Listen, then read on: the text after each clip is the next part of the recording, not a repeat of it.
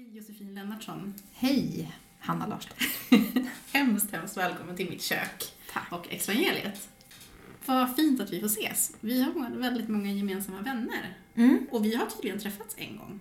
Pratar Ja, vi om nu. Ja, men Men precis. vet inte riktigt när, men i Umeå någon gång. Ja, alltså någonstans i alla fall mellan 2003 och 2007. Det är ett tag sedan. För det är då jag var i Umeå. Ja. Just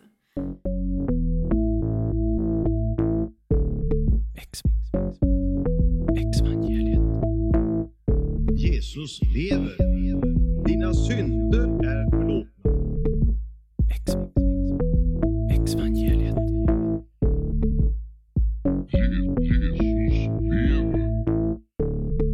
Exvangeliet. Halloj, halloj och välkomna till vårt femte avsnitt den andra säsongen. Jag är som vanligt Hanna Larsdotter och det här är som vanligt Exvangeliet. Jag ska göra det här introt kort och presentera vår fina gäst Josefin Lennartsson som växte upp som missionärsbarn i Liberia i Västafrika. Nu arbetar hon som pionjärpastor och brinner för att få människor att blomstra, som hon säger det. Det låter härligt tycker jag och därför vill jag prata med den här blomstrande personen. Välkomna till ett viktigt och värdefullt samtal över trosgränser. Eller hur mycket gränser har vi egentligen mellan varandra? Kanske är de mindre än vi föreställer oss. Varsågoda. Jag tänkte börja med att prata om, om, om ditt jobb. Mm. För du är pionjärpastor. Kan Precis. inte du berätta lite om vad det är? För det vet inte jag så mycket om.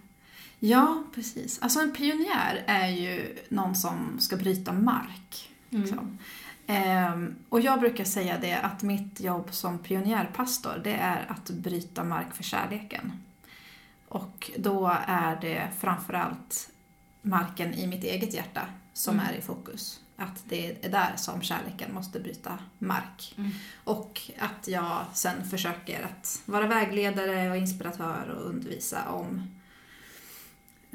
andliga övningar eller traditioner och annat som kan vara till hjälp för, Mm. för det arbetet. Så det är liksom mitt fokus, liksom, att eh, ja, bryta mark för kärleken helt enkelt.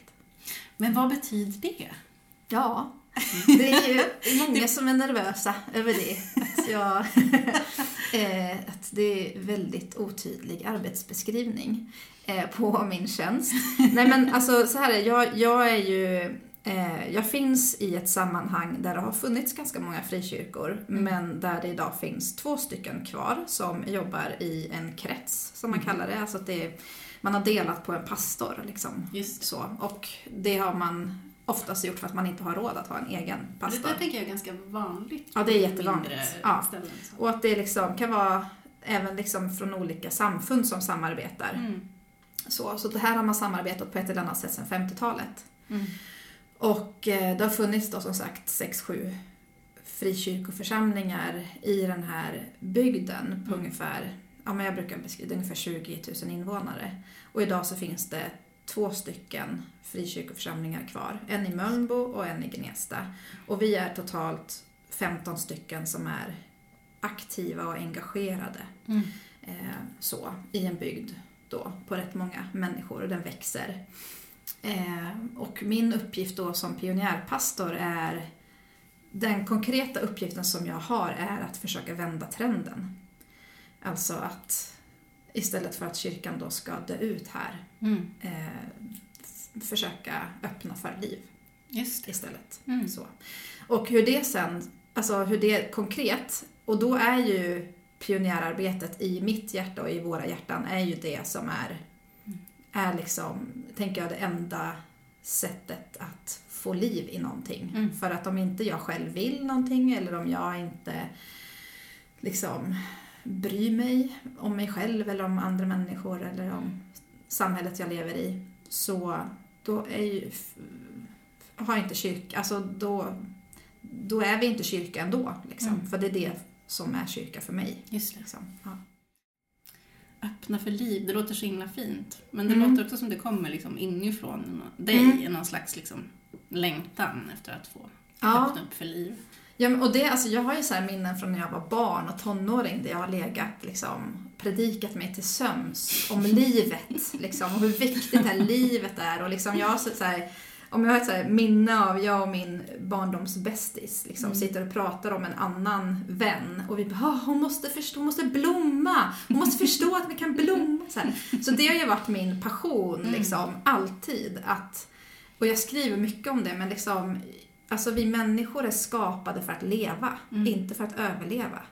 Och vi är skapade för att blomstra i de, alltså i de vi är. I, med alla de erfarenheter vi bär på, alla gåvor och talanger och intressen. Och, Alltså det, tänk att det är det som är det är, våra, det är meningen med livet, det är därför vi finns. Liksom. Och det är det som gör att alltså, samhällen kan bli härliga att bo i för att människor får blomstra i dem de är. Och nu är vi i ett samhällsklimat där många upplever att de inte kan blomstra och där det blir trångt för människor att leva. Och där vi ökar tempot, mycket som är så livshämmande. Liksom. Ehm, och jag tänker att det sitter ihop väldigt mycket. Att vi också kanske har tappat en livssyn och en, liksom, en dimension av vad livet innebär. Liksom, Eller en mening med livet. Eller, liksom, som gör att vi inte... Vi vet, vi vet hur man gör samhälle men vi vet inte vad som bygger samhället. Mm. Liksom. Och det är ju samma komponenter i en kyrka. Liksom. Mm. Spännande. Ja, men det är härligt att se människor blomstra, det tycker jag också. Mm. Men eh, skulle du vilja berätta mer om dig själv? Alltså var kommer du ifrån? Vad, ja, nu har du berättat en del om ditt arbete, men, Mm. men lite, lite om det. Och så även din eh, religiösa bakgrund. Absolut. Jag, eh, ja men det, säger, eller det, det kommer avslöja sig själv där, Ja. men jag, en av de grejerna som jag oftast brukar presentera mig med är att jag är ett missionärsbarn. Mm. Mina föräldrar de träffades själva på, liksom, när de var ute på missionsuppdrag eh, inom, eh, ja men, ja men typ inom pingstmissionen tror jag Mm. båda var på. Eh, och jag har själv bott tre år i Liberia i Västafrika. Så det finns en liten, en liten gnutta afrikanskt, liksom, af- afrikanska rytmer i mig. Så.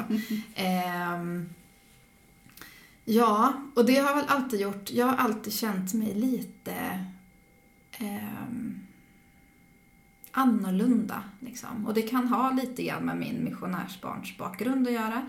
Det kan också ha att göra med att jag ja, men vuxit upp i ett sammanhang som Ja, men så här, mina föräldrars tro, det som de har lyckats föra över till mig har varit mer ett liv. Mm. Mer än ett, liksom, de har varit jätteengagerade också.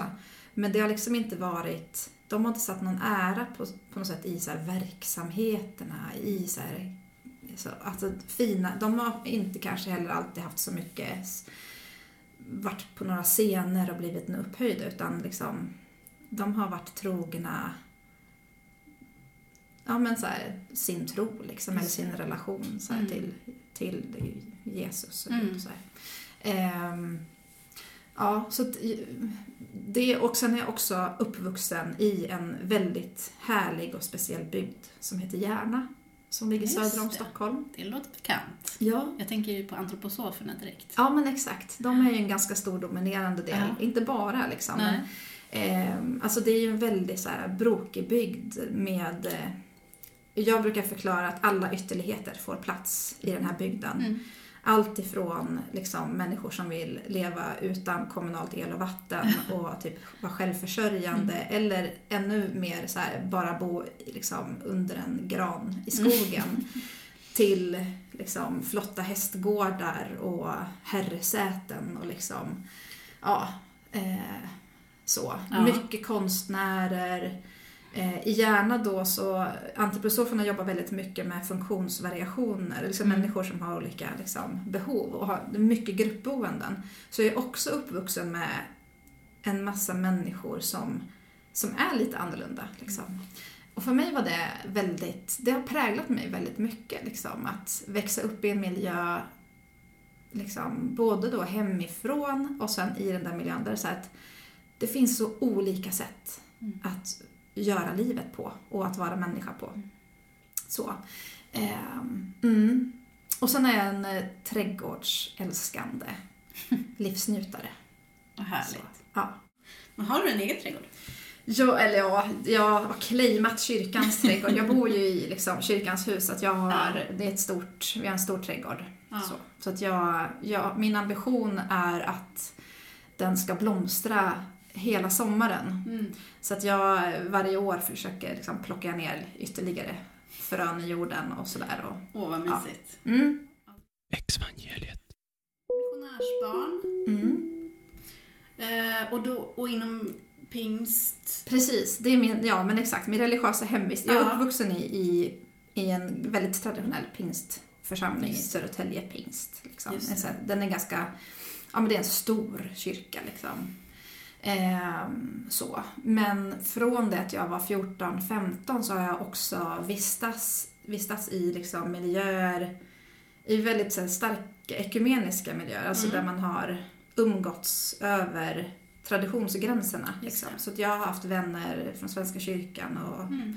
mission och baptist och så. Så att jag har rört mig väldigt mycket och liksom i många olika kyrkofamiljer. Just det. Mm. Vad spännande. Det känns som att du har en väldigt bred bild av, av kyrkan och tron och Mm. även, även bort till Liberia. Liksom. Ja, Du måste ha fått Ja, en ja, ja. väldigt, väldigt bred verkligen. bild. Verkligen. Och det är ju...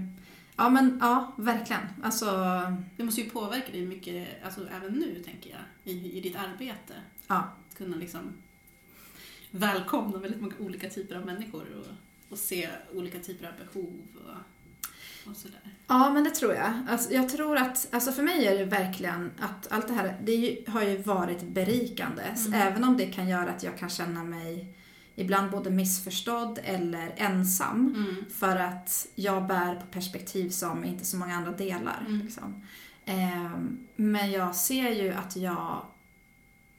Alltså att det har kanske varit en av de faktorer som har gjort att jag har behållit en tro. Mm. Att jag har kunnat se att det ser så olika ut i olika traditioner, i olika städer, i olika länder.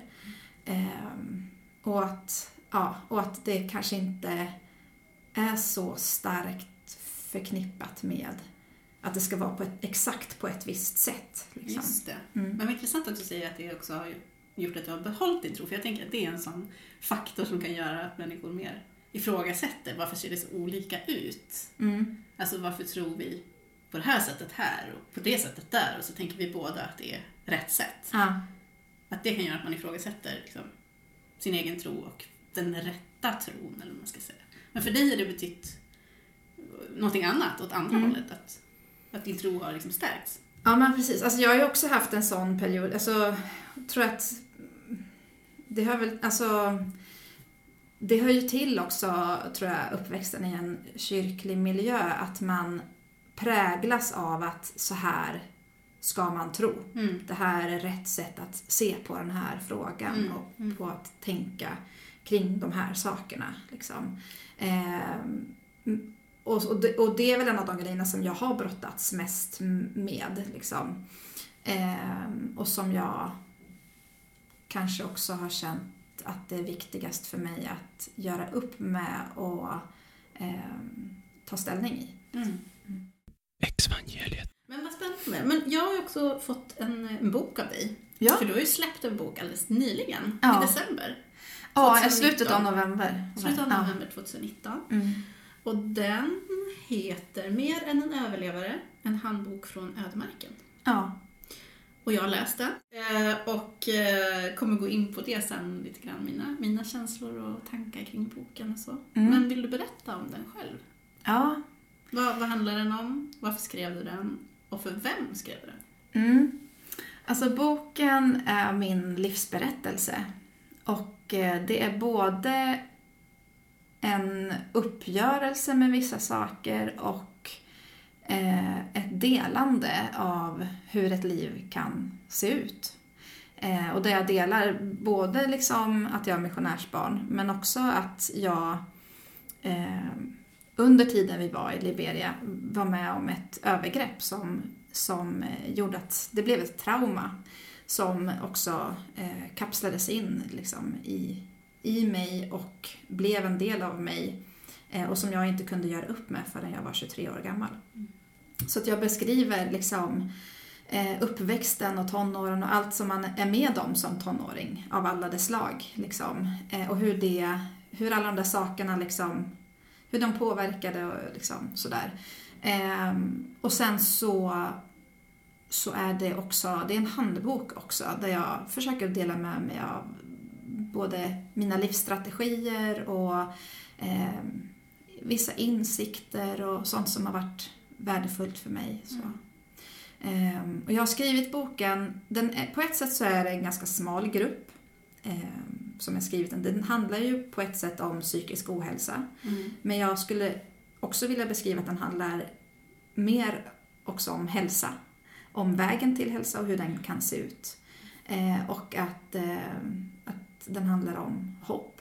Att det alltid finns hopp. Och att ibland kanske det handlar om att jag måste vrida på ett perspektiv som jag har. Att jag har låst mig vid att det måste se ut på ett visst sätt. Och att, ja. Så att det är ju lite min så här, framtoning är ju att jag, att jag vill dela med mig av det som jag har fått hittills på vandringen eh, med en förhoppning om att kanske att något av dem kan vara ett perspektivskifte eller att, du, att man kan få se på någonting ur någon annans ögon eller så här, och att det i sin tur bara kan kanske öppna en dörr på glänt. Mm. Ehm, så. Och jag har försökt framförallt tänkt, i och med att jag jobbar i en miljö där ingen är kyrk liksom van, liksom. Mhm. det, är, det är min hemmamiljö, liksom. så har jag ju tänkt att det här ska en människa kunna läsa som inte vet vad kristen tro handlar om. Mm. Eh, men jag vill ändå dela med mig av min bild av det jag har fått ifrån min kristna uppväxt och Mm. det sättet att se på livet. Mm. Så, eh, så det är väl lite grann målgruppen. Och jag tänker egentligen att man måste inte varit med om ett övergrepp eller veta vad posttraumatisk stress är. Eller, utan att det finns olika saker man kan få del Mm. av i boken. Så. Just det, för du går ju igenom eh, en del termer och sånt där också. Alltså Ja. just posttraumatisk stress kanske, men också triggers och eh, ja, men lite annat som Mm. man ändå ska förstå eh, vad det är du pratar om. Men jag, jag, nu kommer jag komma in här på en grej som jag inte har pratat om att jag ska ta upp. Men jag vet ju också att pingst, pingst kyrkan, Mm. eller, ja, har ju tagit fram en, någon slags ny eh, han, manual eller någonting för just psykisk ohälsa. Finns Ja, hopp, precis. kanske den heter? Ja, men exakt. Ja, Vet du någonting om den? Ja, alltså, eller pingströrelsen är det ju som... pingströrelsen. Ja, precis, för att det är ju många olika kyrkor. Precis, jag liksom. kände att jag inte riktigt hittade rätt ord där. Ja, precis. Pingströrelsen. Eh, det är Mm. okej. Ja. Men, ja. men, ehm, eh, jo men precis. Eh, Man har tagit fram ett, jag har inte läst det helt, jag har sett Nej. det. Men eh, jag tror att det framförallt är en ambition att man vill börja prata mer om psykisk ohälsa Mm. och börja liksom eh, ja, kunna liksom finnas, för det är ett stort behov Mm. i Sverige idag. Liksom. Mm. Och att börja på något sätt möta det. Det är också ett stort behov i kyrkan. Mm. Fast vi pratar inte om det för att i kyrkan ska alla vara frälsta och glada. Ja, nej, men eh, jag tycker det där är jätteintressant initiativ. Och det ligger ju väldigt mycket i tiden också, tänker jag. Ja, Ehm, Vi tänkte nog ha faktiskt ett avsnitt om just psykisk ohälsa. Då kommer vi prata lite mer om den också. Mm. För jag tycker den är, den är spännande och den innehåller väldigt mycket. Jag har läst den. ja. Och den är väldigt, eh, liksom, mycket så här, ganska mycket forskning och liksom tydligt så här, det här, så här kan man må, det här symptomen kan man ha och så vidare. Så. Sen Mm. finns det också en del då som, som är mer riktat till hoppet i Jesus och så. Alltså just att det. man har sitt hopp i Jesus och så. Ja. Så att eh, det finns både saker som jag kan ifrågasätta lite, men Ja. också så här, ett väldigt bra initiativ. Ja, Verkligen. Alltså det, det är nog ett jättestort behov av det. Och att Mm. man vågar prata om det för det första liksom, i de där miljöerna. Precis. Inte är något eh, skamligt och så. Nej, och det tror jag att, alltså det, det ser vi i hela samhället, men Mm. det kanske är ännu mer i kyrkan. Att det, det är ganska stigmatiserat. Mm. Liksom. Och att så här, alltså jag som pastor tänker ju att själavård, det är någonting alla människor behöver, för alla människor har en själ. Och att vi behöver liksom... Eller Kan ja, det kan man diskutera. Men utifrån mitt sätt att se på livet och människan. Ja men exakt. Eh, vi har någonting i oss i alla Mm. fall liksom, som är med, som definierar liksom, vem vi är och vad vi Mm. längtar efter och vad vi nu vill kalla det. Mm. Men att, eh, och att vi behöver vårda det och förstå vad det innebär och vad som påverkar oss av olika slag. Och det är vi ganska dåliga på i kyrkan, även om det egentligen är våran grej. Liksom. Ehm, så, så att, och, och där har liksom själavård blivit något så här, det är något akut krisigt för människor som är jättesjuka eller som går igenom jättestora kriser. Mm. Alltså, det är ju inte så. Utan alla människor behöver ju reflektera över vem man är och vart man är på väg och vad som har format en. Men tänker du att det är skillnad? För det, ju, det finns själavård är ju en, en grej som, Mm. som finns oftast tillgänglig i, i kyrkan. Ja. Eh, och vad skulle du säga är skillnad mellan själavård och att till exempel gå till en psykolog eller psykoterapeut? Mm. Alltså, det behöver inte alltid vara någon skillnad. För att det finns ju många kristna terapeuter och psykologer som erbjuder själavård i församlingar. Så. Ehm, och jag ska också säga det, alltså det är jätte, jag skriver om det i min bok, Mm. alltså det är ju inte alltid själavård blir själavård. Eller så här, utan det kan ju verkligen bli något dåligt också. Så det ju, men det kan det ju bli när man går till psykologen också. Mm. Det är ju Mm. jättemycket personkemi och Mm. annat som ska klämma in, liksom, fun- funka. Men eh,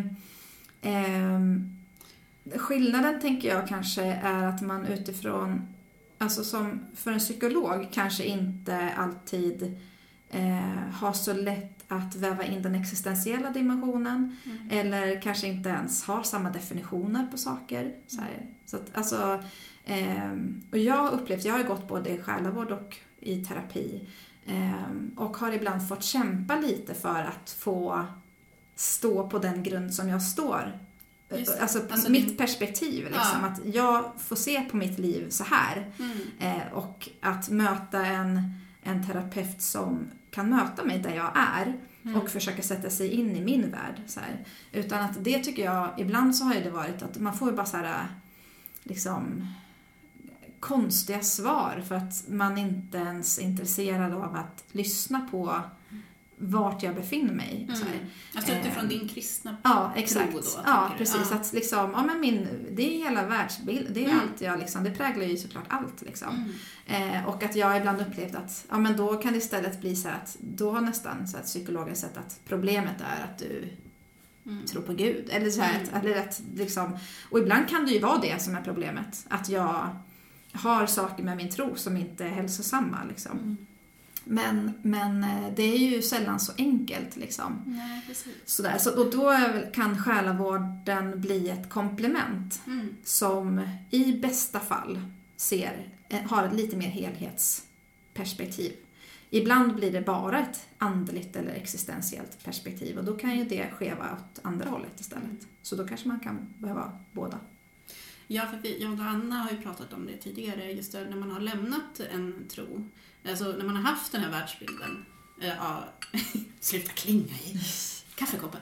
När man har haft en, en, en världsbild som har varit just den du pratar om, att man har liksom levt i det och sen så eh, behöver man gå till psykolog för att eh, då, då vill man ju helst inte gå till själavård eftersom det då är inom den Mm. rö- rörelse kanske som man har lämnat. Så då går man till en psykolog, men där har man kanske inte förståelse för den värld som man har haft. Nej. Vilket blir, gör att det blir en, väldigt konstig krock.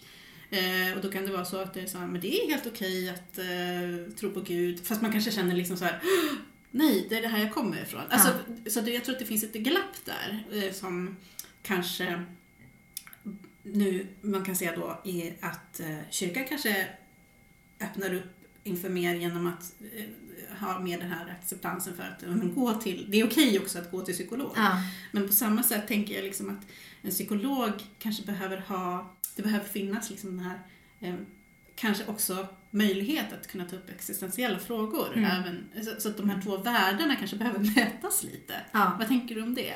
ja, men absolut. Mm. Eh, och det finns ju sådana sammanhang. Alltså, jag vet inte om vi får göra reklam. Eh, Det men- är, man får säga vad man vill. Nej, men, eh, jo, men jag har gått, det finns en stiftelse som heter Sankt Lukas Mm. och de utgår ifrån en kristen livssyn eller Just världsbild. Sen vet inte jag, jag tror inte kanske att alla terapeuter är troende eller aktiva i en kyrka för det. Mm. Men att de har ändå, jag har upplevt att där har man i alla fall en, en öppenhet mer för det. Så Mm. det är ett jättebra tips. De har ju ofta ganska långa väntetider och man får, så, finns inte alltid kanske man kan få det via vårdcentralen. Mm. Men eh, ett jättebra alternativ om man Mm. känner att man skulle behöva eh, någon som ser hela mig. Liksom. Ja, och då tänker du om man är troende, eller som kristen. Ja, eller om man har För- lämnat kyrka också. Ja, just det, du För, tänker- alltså någon som Du kan... pratar som, om det mellanrummet som jag Exakt, pratar om. Ja, exakt. men så jag tror att det är, ett, Mm. det tror jag är ett forum som kan bära flera perspektiv samtidigt. Jag förstår. Liksom, så. Ja, men det är ett Mm. jättebra tips. Jag Ja. tror att det, det kan finnas en laddning i, i ja, men, Ja. som den där laddningen att så här, den förstår mig inte, de förstår mig men jag vill inte vara där. Men, ja. Precis. Ja. Så jag tror att det är superbra. Mm. Så det är ett tips. Mm. Exvangeliet.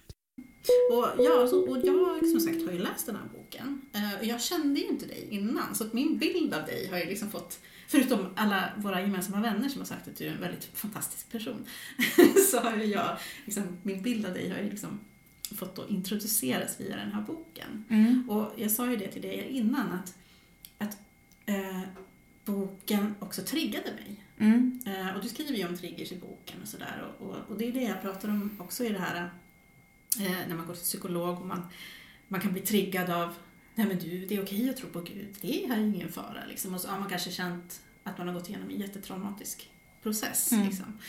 Ehm, så jag eh, tyckte det var jätteintressant eh, att läsa boken. Jag upplevde att den var väldigt så här, ehm, som du beskrev den också som både mjuk och hård. Alltså det Mm. fanns en, en skarp, eh, en, liksom, eh, en mjukhet i liksom att, att den är väldigt, känns väldigt kärleksfull liksom. Men också en, en skarphet liksom att det ändå eh, känns som att du just rör dig mot liksom det här öppnandet och välkomnandet liksom till Mm. Och, och accepterande av människor. Liksom och så. så jag tyckte det var jättehärligt. Men, men det var väldigt svårt för mig att inte bli liksom, triggad i mitt gamla sätt att tänka på. Mm. Jesus, eh, andlighet, liksom, Gud, andevärld, ondska och godhet och sånt där. Mm. För jag tänker på ett sånt annat sätt idag. Mm. Så jag kan bli så triggad liksom, när man jag pratar om men ondskan. Du skriver till och med ondska med stort O. Tänkte jag, Ja. ja, det är att du tänker ondska som liksom en typ av personlighet eller en, en eh, entitet eller... ja, men en kraft i alla fall tror jag. Mm. Ja. Och så tänker ju inte jag på ondska längre. Nej. Men jag kan bli triggad av att du tänker på det.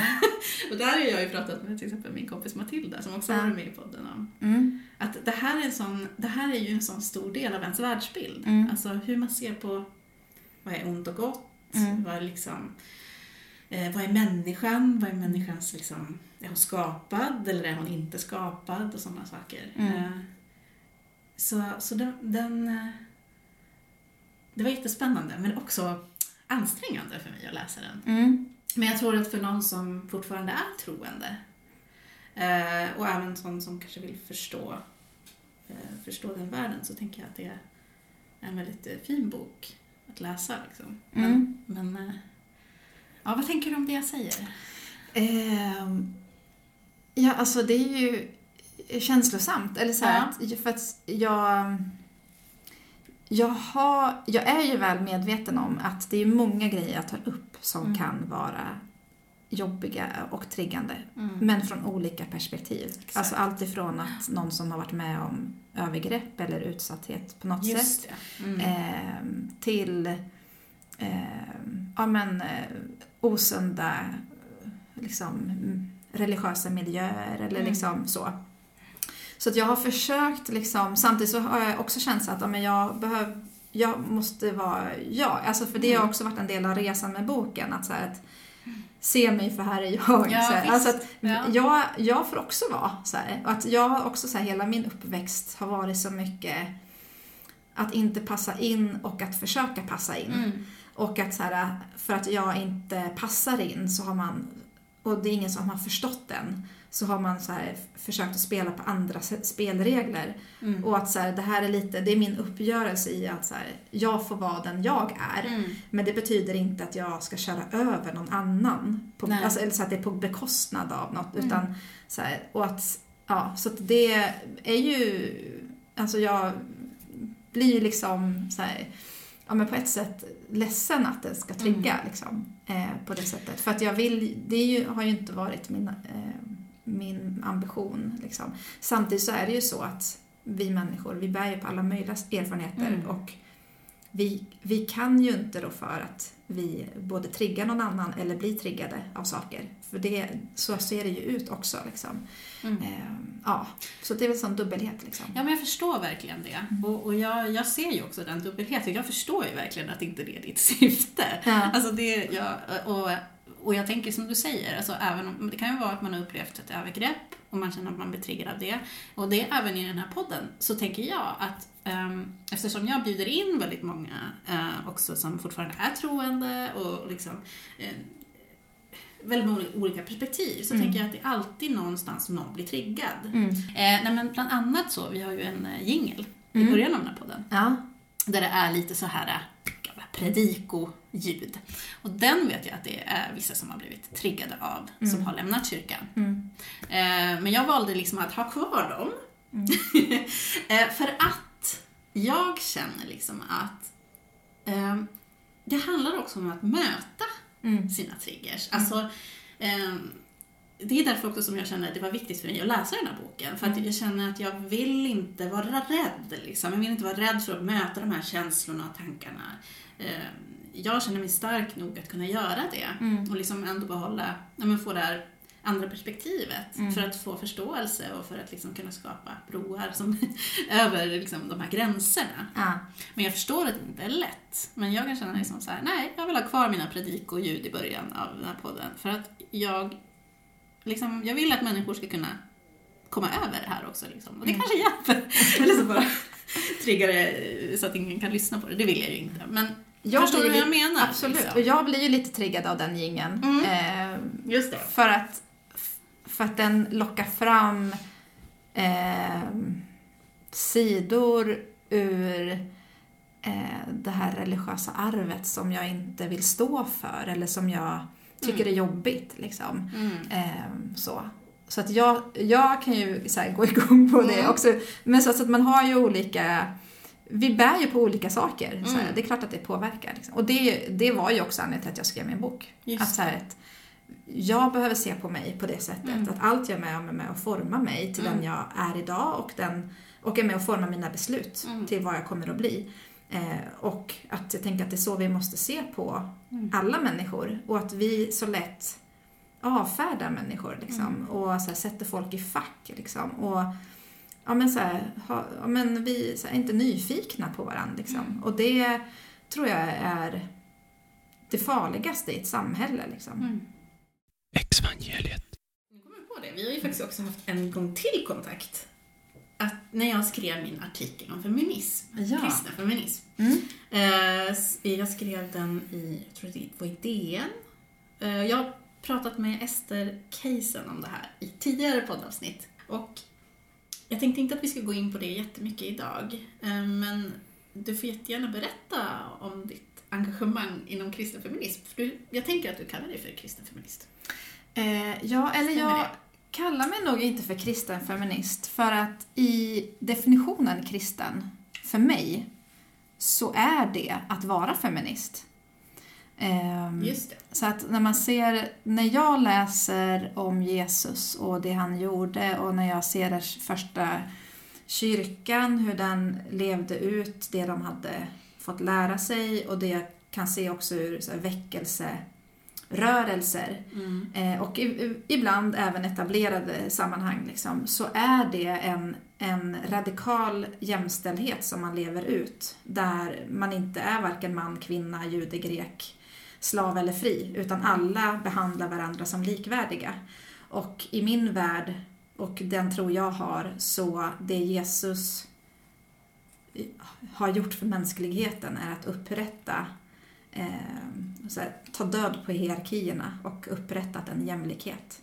Så, så för mig, jag har, jag har problematisk relation till ordet kristen feminism Mm. för att för mig är det bara, ja, det, det Det blir bara bara så, kort- Ja men det bara är så, det blir kortslutning. För att det är så här, liksom, man kan, jag kan, jag, sen vet jag att det är väldigt många kristna sammanhang som absolut inte kan varken känna sig vid jämställdhet eller feminism och, liksom, och som inte alls förstår det. Liksom. Eh, så. Och, och, så det, därmed så behöver man kanske ha den där definitionen. Men i min värld så, så kan man inte vara kristen och Nej, inte vara feminist. Ja, jag förstår. För att det blir ju problem. Ja, det finns ju så många som tänker åt andra hållet. Liksom, att Exakt. feminism absolut inte är någonting som har med kristendomen att göra. Det är Mm. liksom uppror och det är liksom allting det där. Och det är där jag tänker att det finns ändå en sån här...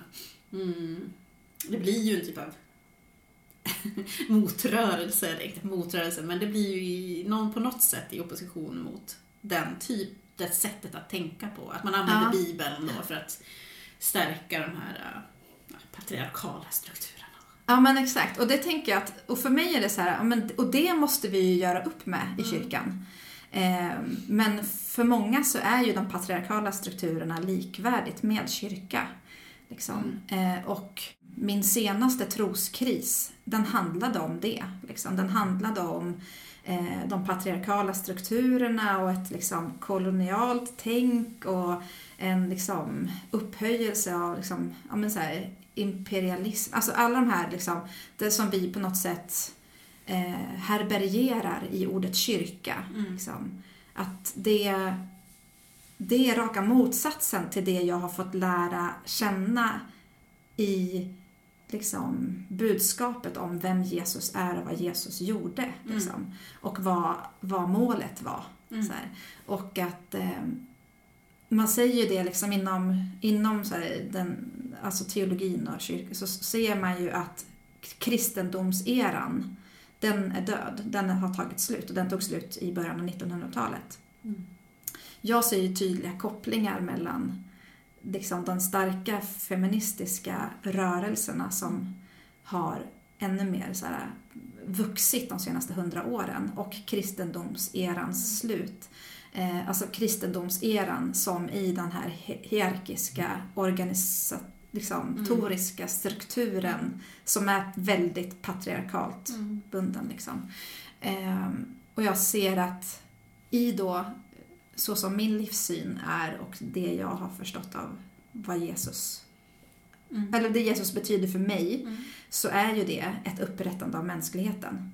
Och då är det både män och kvinnor som ska upprättas till något jämlikt. Det är också alla olika kulturella uttryck och liksom eh, färger och ja, men allt liksom är med i den upprättelsen. Det är hela skapelsens upprättelse.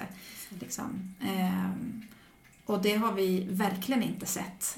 Eh, Vi har bara sett en liten, liten smakprov av den upprättelsen. Liksom. Vi har mycket kvar att upp, liksom, utforska. Exvangeliet. Jag läste ju också ett blogginlägg som du hade gjort och det var då jag hörde av mig till dig faktiskt för jag blev så intresserad av det du skrev. För du skrev, här, eller den hette eh, Jag har lämnat min tro många gånger. Och ehm, jag tror att det här var under den här perioden då Marty Sams, ska jag säga, Marty Sams heter han va? Mm. Eh, och Joshua Harris, Marty Sampson och Joshua Harris bland annat. Så två ganska stora eh, profiler inom den liksom, amerikanska och australiensiska kanske, Mm. eh, kristna världen som, som kom ut ganska så stort med att de hade lämnat sin tro och lämnat kyrkan och en massa sådana saker. Eh, och det blev ju ganska stort, liksom, det skrevs väldigt mycket om det här. Mm. Eh, jag tänker att det var under den här tiden som den här Ja. blogginlägget kom ut. Ja, För du skriver lite om det att, eh, så här, citat. I dagarna har ännu en person som fått stort inflytande i vissa delar av kyrkvärlden gått ut offentligt och med, meddelat att han lämnat sin tro. Han är bara en i raden av ledare och personligheter som öppet brottats, brottas med sin tro och den tradition man varit engagerad i. Många känner sig nödgade att skriva om detta, så också jag. Många uttrycker sorg, frustration och oro. Själv är jag inte särskilt rädd. Jag har nämligen levt med den här frågan i över 20 år. Slutcitat. Och jag säger ju att jag har lämnat min tro. Mm. Eh, och den här podcasten handlar ju också om de som dekonstruerar Ja. sin tro. Och du säger själv då att du har lämnat din tro många gånger. Och jag tänker att att lämna sin tro, det kan betyda väldigt många olika saker. Mm. Men vad betyder det för dig när du säger att du har lämnat din tro eller? Mm.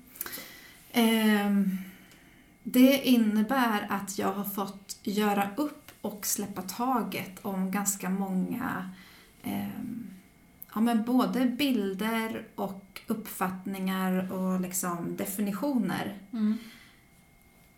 Och, att, så här, alltså, och det har jag gjort sedan jag, ja, men sen jag var tonåring. Mycket för att jag har brottats med kyrkan som institution. Mm. Liksom, eh, sen jag var tonåring. Men ehm, ja, så att jag har liksom, jag har lämnat en tro på kyrkan som var på ett visst sätt.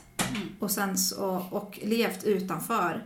Ehm, och jag har lämnat Gud, en tro på Gud som var på ett visst sätt. Mm. Eh, och levt utan det där. Och sen har jag liksom sett hur det har fört mig vidare. Liksom. Eh, så. Och att för mig tänker jag att det är också så här, men vad är tro? Mm. Eh, liksom. Det är en jättebra fråga. Liksom. Vad, är, vad, är det? Alltså, vad är det att lämna en tro? Mm. Och för mig är det så att, ja, men, ehm, det, så som jag är uppväxt och så här, så är tro är, jag tror så här. Och så Mm. är det liksom tydligt, så här, Jesus är Guds son, död är det. Ja, men så, här, Mm. så har man liksom, men det är så här, ja fast vad, på riktigt, vad betyder det? Liksom? Mm. Och så här, vad, ja men om Jesus är svaret, så här, ja, på vilken fråga då? Liksom? Och vem ställer den, vem har rätt att ge det svar och vad säger han att svaret är? Alltså det där är ju jätte, finns ju så mycket nyanser. Mm. Eh, och jag har lämnat jättemånga definitioner och eh, ja, liksom eh, men, men kanske behållit en öppenhet för att det finns någonting som är större Mm. än mig, eh, än världen. Mm. Som håller, liksom, på något, som, ja, som är något form av ursprung och kanske också tillflykt eller slutmål. Mm.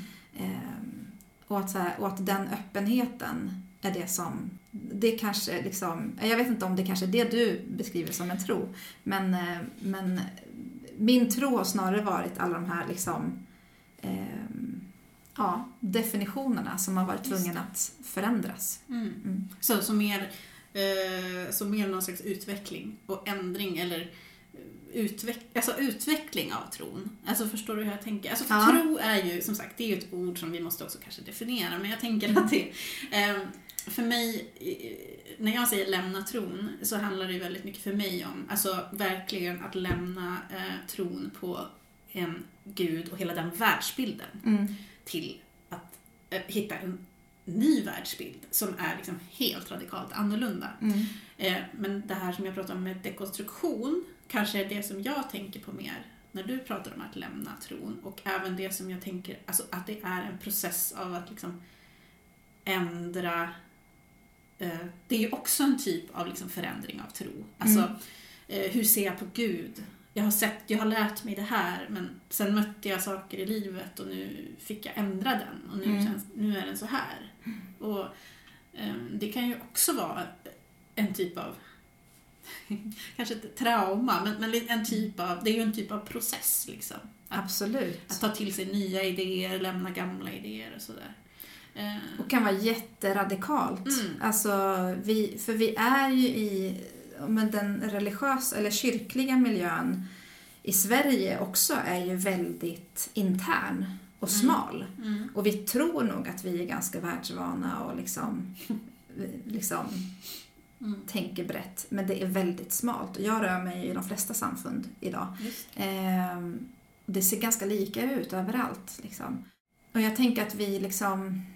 Kanske att dekonstruktion är... För samtidigt så är det så att, ja fast jag tänker att det för, för, för mig blir det samma sak där. Att, så här, att, att ha en tro är i sig, per definition, i mitt liv, Mm. eller så här, i, ut, mitt sätt att se det, är en dekonstruktionsresa. Jag förstår. Så. Ja. Ja. Att det går liksom inte att... För är det någonting som är statiskt, då är det inget liv i det. Liksom. Jag, tänker jag, tror att jag kallar det för dekonstruktion. Ja. Men jag förstår, alltså, för dig är det någonting naturligt liksom, Mm. eh, i din tro. Att, att den går att ändra på. Den går att liksom, men Ja, men det, det, är, det är någonting som är levande. Mm. Alltså, och det, det är ju sån här, liksom, det har ju blivit en klyscha, men det är ju så här populär liksom, grej att slänga med. Så att, att tro är inte religion, det är en relation. Mm. Liksom. Och för mig är det så här, det är det på riktigt. Mm. Eh, det är inte en relation till en gubbe på ett moln. Liksom. Mm. Det är mer en relation till kanske energier eller krafter. Eller, alltså för att det är ingenting som går att... Min bild har av den där, vad det nu är, Mm. har förändrats med, med hela min uppväxt. Liksom. Eh, ja, den, den passar fortfarande in i definitioner som Gud, Jesus, helig ande och Mm. Hela liksom Mm. så. Eh, men men vad, vad är Gud? Gud, så här, enligt den kristna tron, skapade människan till sin avbild. Mm. Så här, ja, men då måste Gud vara lika mycket feminin som maskulin eh, energi eller kraft eller vad det nu liksom. Jag har lärt känna väldigt lite av den feminina guden Mm. i kyrkan. Eh, typ ingenting alls. Liksom. Mm. Och det har blivit ett jättestort hål i mig. Där, som också har gjort att jag har haft svårt att lära känna mig själv. Mm. För att jag inte har sett... Och så, här, så det har varit en jätteviktig resa och dekonstruktion. Att också så här, ja men om Gud kan vara både, liksom, hur ser det ut? Vad, är det, vad innebär det? Vad innebär det för mig och min syn på mig själv och på andra människor och på hur vi bygger saker? Liksom. Eh, man säger också så att, att Bibeln är, att det är, så här, det är ett levande ord. Mm. Och jag gillar nog det. Alltså, för mig är så här, Gud har varit som en vägg. Liksom. Ja, men jag använder lite olika. Ja. Energier och krafter Ja, och ja. nu en vägg. Ja. Ehm, av tegel, nej men eh, en tegelvägg som, som står. Någonting som jag kan luta mig mot, Mm. någonting som jag kan söka skydd. Som liksom, eh, ja men så här, som kan vara någon slags liksom eh, fast punkt Mm. i en tillvaro som är föränderlig och som rör sig. Liksom. Eh, det för mig blir en trygghet. Mm. Att det finns någonting som är beständigt. Eh, samtidigt så är det där beständiga fullt av liv och skapar liv. Och det innebär att jag inte är beständig. Jag är inte exakt densamma hela tiden. Jag är i, liksom, i förändring. Precis som allt i naturen är i förändring. Liksom. Så är jag som människa också det. Och att, så här, och att då en relation till den här kraften om inte den ger mig liv och tillför sådant som gör att jag växer som människa, så att jag blir mer liksom, fri och mer kärleksfull och varm och öppen, då är det något som är fel med det jag tror, Mm. tänker jag. För att tron ska alltid ge liv. Mm. Annars så är den inte i funktion. Jag förstår, men jag tycker det är väldigt... väldigt jag tycker om det sättet att se på det. Alltså att det, att det för jag tänker att vi är, vi är föränderliga varelser. Liksom, Mm. och, och måste alltid ta ställning till nya saker som händer runt om oss. Så jag tänker att det är ett väldigt så ärligt sätt att tänka kring, alltså, kring verkligheten, om man säger så. Ehm, och jag, jag tror att det som jag reagerade på när jag läste det var just den här att du skrev eh, att du själv inte var rädd för den här frågan eh, om att lämna sin tro. Medan jag upplevde, eller eh, där kanske triggade mig lite då eftersom jag kände just det här att du, du bör vara rädd.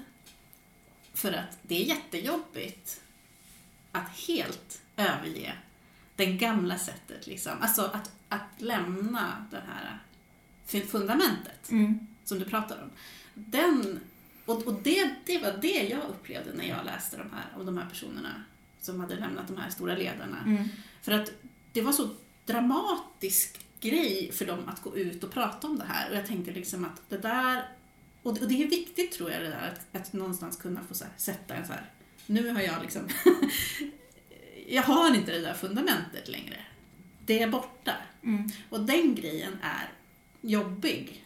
Ehm, och för mig ehm, är det någonting annat än att ha kvar ha kvar grunden, Ja. om du förstår hur jag Ja. menar. Mm. Alltså, och det, det, det är där, eh, jag, det är precis den kanske den, den grejen också som jag vill ta med. I, Mm. liksom, in, jag vill ha med det här liksom, att man ändrar sin att man, att man ändrar sin, sin bild av Gud och att man ändrar sin tros, alltså inom tron, men också det här att lämna och byta världsbild.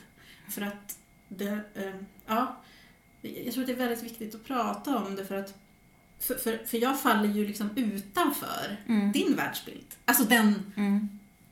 Den tro som du tänker någonstans, någonstans är rätt världsbild. Så hamnar ju jag utanför den.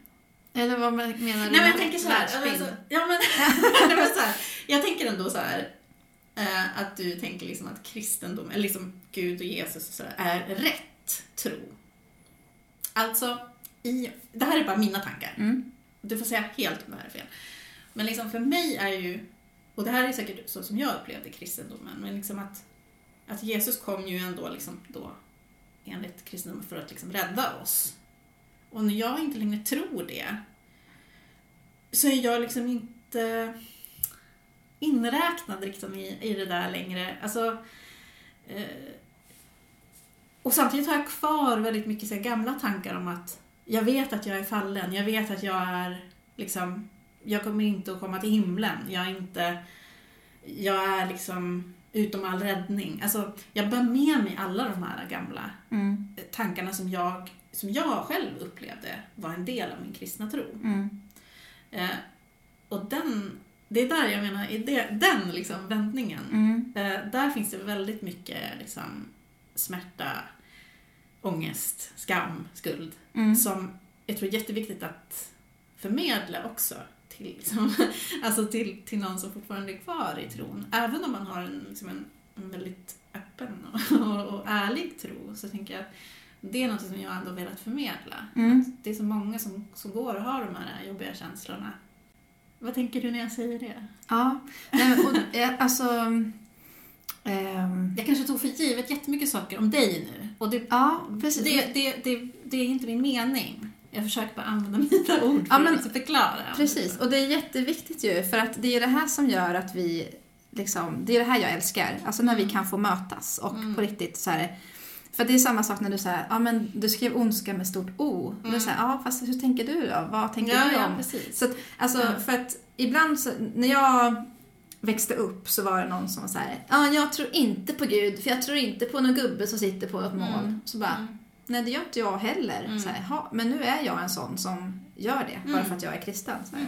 Bara, nej, alltså det funkar ju inte riktigt så. Utan, alltså, jag förstår verkligen traumat i att lämna alltså, allt. Mm. Och jag tror, även om jag inte är på den plats som du är, Mm. för att du har din väg att gå, liksom, så, här, så tror jag att jag har gjort den typen av erfarenheter. Mm. Ehm, och där jag har, det har kostat mig jättemycket. Mm. Både av vänskaper, av förtroenden, av alla möjliga. Inte minst min senaste, liksom, jag blev utmattad för tre, tre fyra år sedan, Mm. eh, var en sån stor kris. Liksom, där, där jag lämnade tron på institutionen. Liksom, och lämnade det, det patriarkala Mm. eh, tankesättet som var en del av mig och min tro. Eh, alltså, jag har gjort upp med jättemycket och jag har fortfarande inga tydliga definitioner på väldigt mycket. Jag vet inte, alltså jag brottas jättemycket med så här, ja men Alltså för vi är uppväxta i en miljö som säger så här, Jesus dog för våra synder. Så här. Men i min värld, så, och utifrån min erfarenhet, så har ju Jesus mött mig mer i min brustenhet och i min kamp och i min sorg än i det som jag har brottats med av något syndigt. För att i min värld så har jag knappt haft tid att synda. Liksom. Vad nu det är att synda. Mm. Eh, för att jag har haft så mycket annat Mm. som livet har fört med sig, som jag inte har haft ett val i. Mm. Och utifrån det tänker jag så här, men vi kanske måste prata om Jesus och synd och skuld och skam och himmel och helvete. Mm. Både utifrån så ett genusperspektiv kanske, utifrån olika kulturella perspektiv. Mm. Ehm, för att vi bär på så olika saker och att jag tror att de, alltså att för mig är så essensen av min tro, det är att Gud är kärlek. Alltså att, att det som vi beskriver som kärlek, som godhet, som värme, det är det som jag, det är min tydligaste definition av vad Gud är. Eh, och att eh, det Jesus är och symboliserar för mig är visionen av hur en människa skulle kunna leva sitt liv lett av kärleken. Och att därför blir Jesus en vägvisare för mig som kan hjälpa mig att både förstå var kärleken inte Mm. eh, har fått fäste hos mig, där jag istället är bunden av andra saker. Eh, men blir också en vägvisare i hur jag ska möta och relatera till andra människor. Och att det var det jag upplever att Jesus gjorde också. De beskrivningar som vi har fått ur Bibeln Mm. tycker jag bekräftar det. Även om vi också har fått väldigt mycket här, traditioner och annat som eh, boxar in det på ett, Mm. ett sårande och hämmande sätt igen. Mm. Eh, och det tycker jag är jättespännande bara så här sista åren hur forskning kring alltså feministteologi, liksom, hur, hur, man, hur kvinnor tar mer plats inom eh, kristendomstolkningen Mm. liksom, och börjar se på saker på ett annat sätt och börjar lyfta upp andra perspektiv. Mm. Ehm, alltså om du och jag skulle börja gå igenom så här, vad är himlen och vad Mm. är helvetet? Mm. Så kanske vi skulle landa ungefär, ja i min värld så Mm. tänker jag att då kanske vi skulle landa ungefär på samma definition. Eller så här, Ja, ja, så. ja, men det är Ehm, mycket möjligt. ja, för det, vet, det vet ju inte jag. Nej men Och det precis. vet ju inte du själv. Nej, men, Det- nej, det- men exakt. Nej, men, och, så här, och, att, men, och det... ehm, för jag tror inte på det där så som, så som jag växte upp och som jag vet att många hittar sin trygghet i. Liksom. Mm. Alltså när jag var barn, mitt bästa sätt att föreställa mig himlen var ett, eh, ett här tivoli. för att jag älskar karuseller. Alltså jag hade älskat himlen. ja. Och man får äta hur mycket sockervadd man Ja. vill. Ja.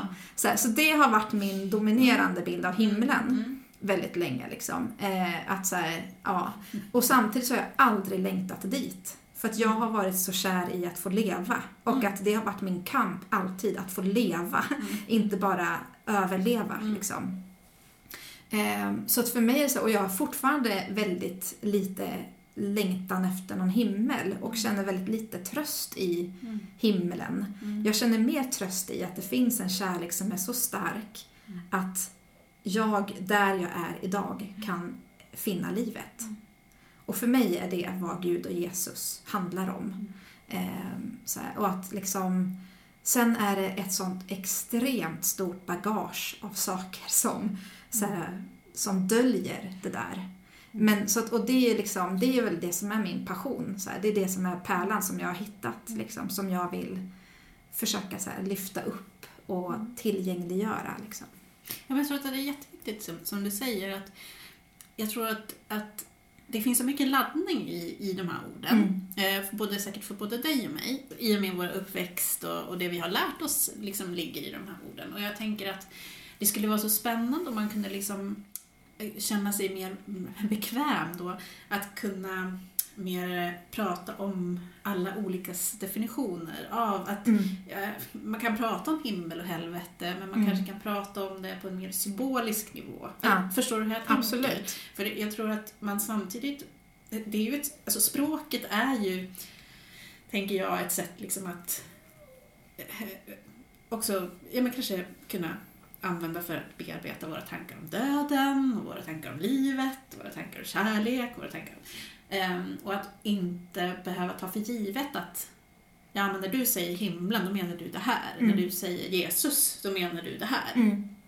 Eh, men det, det kan vara ganska svårt att komma över de här sakerna. Absolut. Och, och jag tror att det där har för min del också med de här triggerserna att göra. Mm. Att du säger så här, Jesus kom för att la la la la. Mm. Och jag blir direkt, alltså jag går Mm. igång. Mitt inre bara så här, åh, kom inte med det där nu. jag har lämnat det där. Eh, Att liksom, eh, jag tror det är jätteviktigt just det, att kunna vara öppen för det så här. Men vad Mm. tror du? Berätta vad du tror på. Hur ser din bild av Jesus ut? Mm. Jaha, vad intressant. Ja, men jag kan vara med på att se Jesus som en symbol för eh, en människa som var så här och så här och så här. Liksom, eh, som, lä- alltså, som har påverkat historien. Alltså, Mm. och jag, tror att det är, jag tror att det är väldigt befriande att kunna se på det på det sättet. Ja. Exvangeliet. Alltså för mig, jag tror att alltså, om vi ska gå tillbaka till den här religion-relation-grejen, Mm. så är det så lätt i rel- religionen.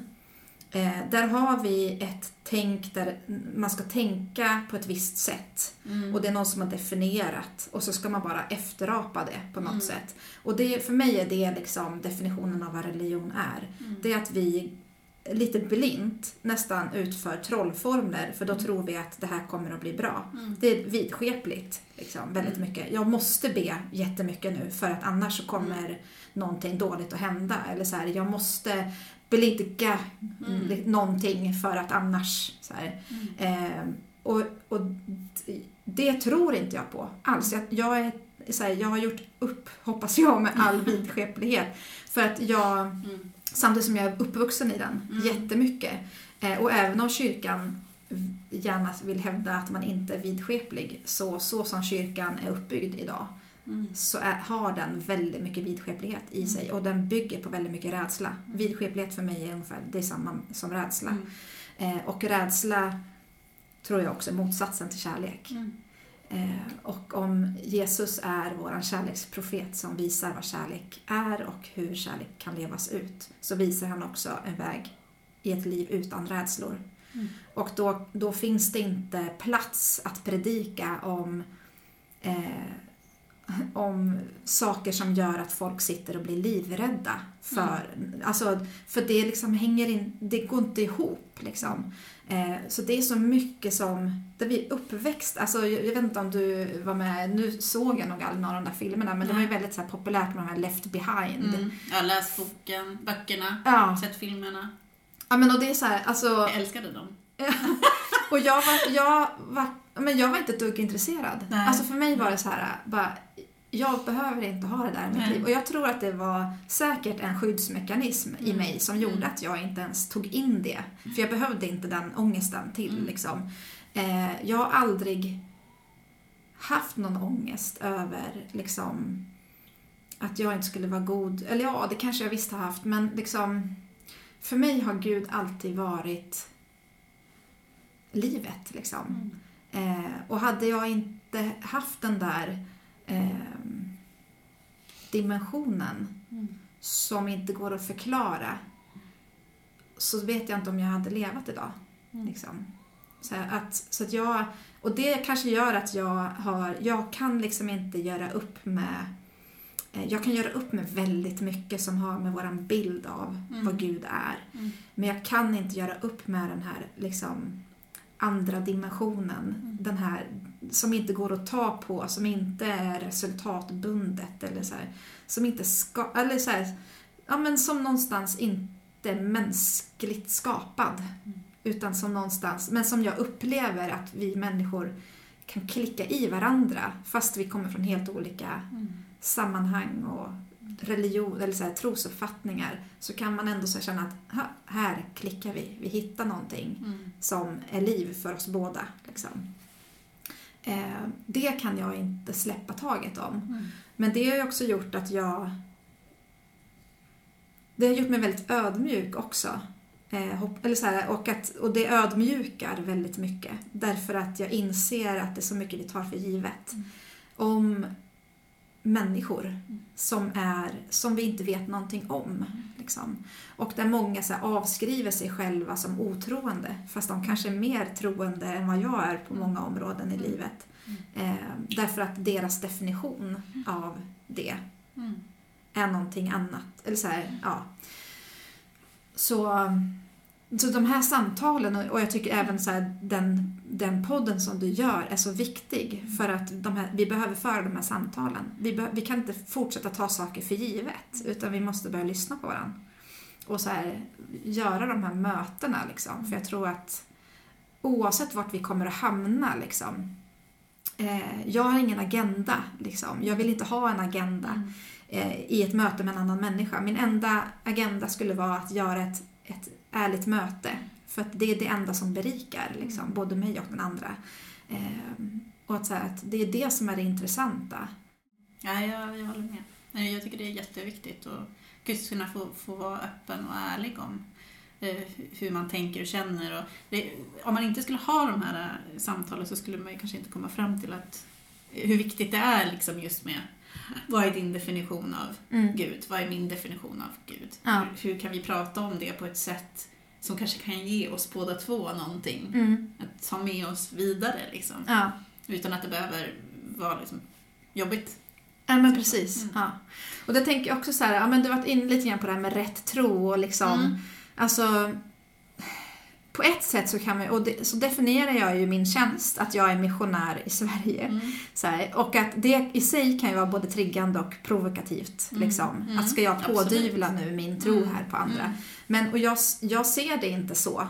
Eh, utan jag ser mig snarare som en, kanske både vägvisare eller vägledare eller så här, Mm. turistguide som kan få öppna, liksom, öppna dörren till en, en värld utifrån så som jag ser det. Mm. Och där jag kan vägleda och beskriva saker utifrån mitt perspektiv Mm. som kanske kan bekräfta eller liksom hjälpa någon i Mm. sin resa. Men jag tjänar ju ingenting. Jag tror inte på något sånt belöningssystem i alla fall. Jag tjänar ju ingenting på Mm. att du skulle gå härifrån och vara liksom omvänd inom Mm, situationstecken. Så här. Att liksom, det är ju inte, det är ingen tävlan Mm. liksom. Utan så här, vi går ju på livets väg. Mm. Liksom. Vi, vi lever och vi går, vi vandrar, vi är i rörelse liksom. Eh, så länge vi lever så kommer vi att förändras. Och, och, så här, och att det viktiga då, tänker jag, det är att vi får bevara den förändringen och så här, eh, öppenheten till vad livet kan innehålla. Liksom. Och att inte bära på en massa ok som vi inte är betjänta av. Exvangeliet. Ja, men jag tänkte fråga dig om, om du hade någon tanke på just de här personerna som, som mig då till exempel. Kanske inte specifikt jag, mig, men, men den här... Eller, eller människor som precis är på väg att lämna kyrkan eller, eller tron. Eller man märker att det finns en, liksom en brottningskamp. Tänker du att eh, kyrkan i stort, eh, men kyrkan har någon slags ansvar i, i hur de människorna tas hand om eller mår? Absolut. Mm. Absolut. Men jag vet också att vi oftast är värdelösa på det.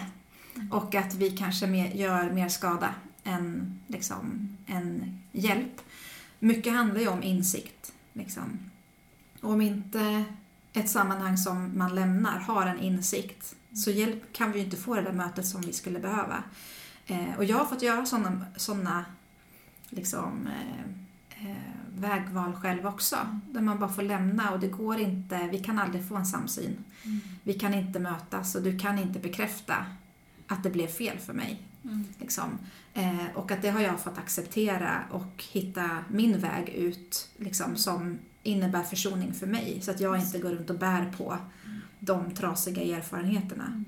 Ehm, men jag, jag hoppas ju eh, och jag vill, liksom, det är ju min ehm, Alltså det är ju, ligger ju i mitt uppdrag liksom, att, att vara en plats och skapa rum där det ska kunna vara möjligt för de samtalen och där det ska vara möjligt att kunna få vara på olika platser men där vi får praktisera oss, alltså praktisera och försöka träna på att vara tillsammans ändå. Mm. Och för mig är ju det liksom den vackraste definitionen av, av vad en kyrka kan vara, eller vad en församling kan vara. Mm. Att så här, mångfalden, att den får plats där och att vi måste inte tänka likadant. Vi måste inte tycka likadant. Mm. Min uppgift som pastor är inte att träna alla att tänka likadant, utan att hjälpa människor att tänka för sig själva. För jag tänker att det i kyrkan är vi sämst på det. Vi låter någon annan tänka åt oss. Mm. Eh, Vi låter någon annan bestämma vad vi ska tänka, känna och inte känna. Och det är så här jättemånga som predikar att, liksom, att man inte ska känna, liksom, lyssna på sina känslor. Så här. Det är det farligaste man kan predika. Vi måste lyssna på våra känslor för det är det, liksom, de signalsystem som vi har som hjälper oss att navigera i livet. Eh, och att liksom, så det vill, jag vill ju skapa det, den typen av platser liksom, och vara en sån människa eller så här, person som, där, det, där det ska vara möjligt. Sen klampar jag i traveret, liksom klaveret ibland ändå. Som vi alla gör. Ja, men så, för att vi är inte mer än människor liksom. Nej, men, eh, men eh, vi har absolut ett ansvar. Men vi ska inte förvänta oss, för att det krävs en insikt Mm. för att kunna ta det ansvaret. Ja, men jag tror att du spelar en jätteviktig roll där. eh, Att du finns och... ja, men för att, för att, och kanske... Ja, men man kanske ska säga ja då, som, som inte har så bra erfarenheter av just det här att inte få tänka själv och, och liksom det att man kanske ska försöka vara lite försiktig med sådana miljöer. Eller, så, Mm. jag uppmuntrar ju människor så, även om, alltså, jag har ju verkligen som sagt inga problem med att, att man har olika tro. Alltså alla har ju olika tro. Ja. Alltså, det ses ju, ser ju olika ut även om man är inom samma trossamfund till och med. Mm. Eh, Men just det att, att verkligen, jag tror att det är jätteviktigt att människor får försöka tänka själv och utveckla sin egna personlighet och, och liksom känna sig fri i det. Och liksom beware av sådana som liksom Ja. försöker tänka åt dig. För jag, det uppmuntrar inte jag, oavsett vad man liksom är i. Nej, Det behöver inte ens vara religiöst, det kan vara liksom vilken typ av organisation som helst. liksom. ja, ja, verkligen, verkligen. Nej, men det är superviktigt. Alltså vi alla människor har ju ansvar för vårt eget liv. Liksom. Ja. Men eh, du har ju faktiskt också en podd. Ja, Eh, Guds kvinna. precis. Och den kan man hitta liksom, ute på alla kanaler. Och, Ja, den kan. Gudskvinnapodden, den Ja. kan man hitta, ja, där man hittar poddar. och den har du tillsammans med en kompis. Den har jag tillsammans med en eh, kvinna som heter Hanna Berbres. Mm. Och vi, vi startade för tre år sedan. Det var våran resa bort ifrån mycket av det här patriarkala Mm. liksom, tänket. Så skapade vi Guds kvinna för att ja, bli medskapare av en annan värld helt enkelt. Sätta ord på det vi tror på. Ehm, och någonting som ger hopp och liv och tro istället för allt annat. Och ni finns också på Instagram. Ja, precis. Där har vi framförallt. Ja.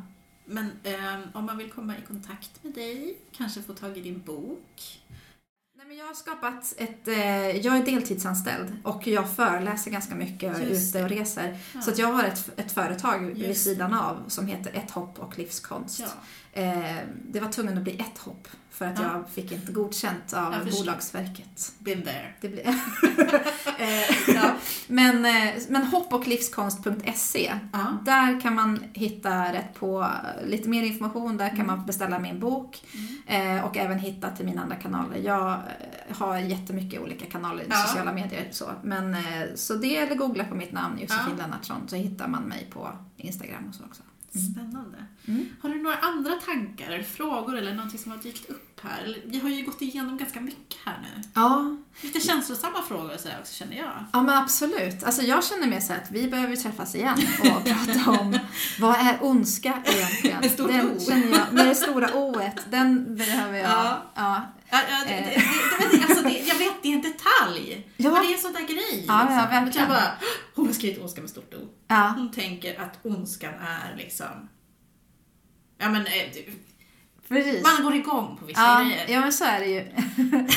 Verkligen. Men det är absolut. Ja. Det, det, är- jag, tror att, eh, jag tror att det är ett jätteviktigt samtal faktiskt. Ja, Eh, Jag, jag har fått ut jättemycket av det här känner jag. Ja men tack. Och jag tycker, ja men också, jag, alltså. Nu måste du säga samma sak. Ja, det är ett tvång. Nej, men jag känner, och, så, och det har jag känt, eh, du har ju, alltså sista året så har ju du klivit ut Mm. ganska mycket liksom. Alltså jag läste din insändare i Metro, det var väl i, det. är ganska precis ett år sedan? Eller? Ja, det var nog faktiskt. Ja, ja. Någon gång under våren Ja, förra året. Ehm, och sen så, så skrev du även liksom i somras. Ja. Och jag har känt att så här, alltså det här är så viktigt och du frontar så mycket mer tror jag än vad du tror. Mm. Ehm, Mm. med att, att göra det här. Liksom. Som, där jag känner så här, alltså jag känner många gånger mer släktskap Mm. med eh, Ja, men med en sån som dig, eller så här, eh, med någon som har lämnat, än vad jag gör med de som är kvar i Mm. institutionen. Eh, och jag är så tacksam för att du kliver fram och det inspirerar mig jättemycket. Mm. Verkligen. Ja, men vad härligt. Och som sagt, det inspirerar mig supermycket också att träffa människor som fortfarande är i det som jag har lämnat. nu säger inte jag att det är samma sak som det jag lämnade, utan att, att människor som liksom hittar också sin väg, men som, som har den här ärligheten, alltså den här äktheten liksom i att ja, men jag, det här vill jag ha kvar. Mm. Och, och för mig var inte det lika viktigt som jag trodde att det var. Alltså, eh, som sagt, eh, även det här att, att lämna, det finns så mycket fördomar och, och, och liksom, eh, vad heter det, ja, men föreställningar om hur det var, hur det gick till. Blev du besviken? Blev du besviken på kyrkan? Blev du besviken på Gud? Jag menar, det, det, man upptäcker saker genom livet. Ja. och så måste man ta ställning till dem. Mm. Och som sagt, jag respekterar och uppskattar jättemycket att höra också andra berättelser än min egen då. Om just att, nej men jag vill vara kvar. Jag, jag tror på Gud är viktig för mig. Eh, och jag tror att det är, det, är, det är viktigt att inte bara att jag hamnar i, det är bara den här vägen som är rätt. För det, jag har inte heller den agendan om man säger så. Men alltså jag är jätteglad att du var med här idag. Vi får ses igen. Prata om ondska med stort O. Och eh, tack för idag. Tack. Tack för idag. Till nästa gång, ta inte för givet vad andra tror och tänker. Fråga mera. Och Exvangeliet är som vanligt de glada nyheterna för dig som lämnat tron. Hej!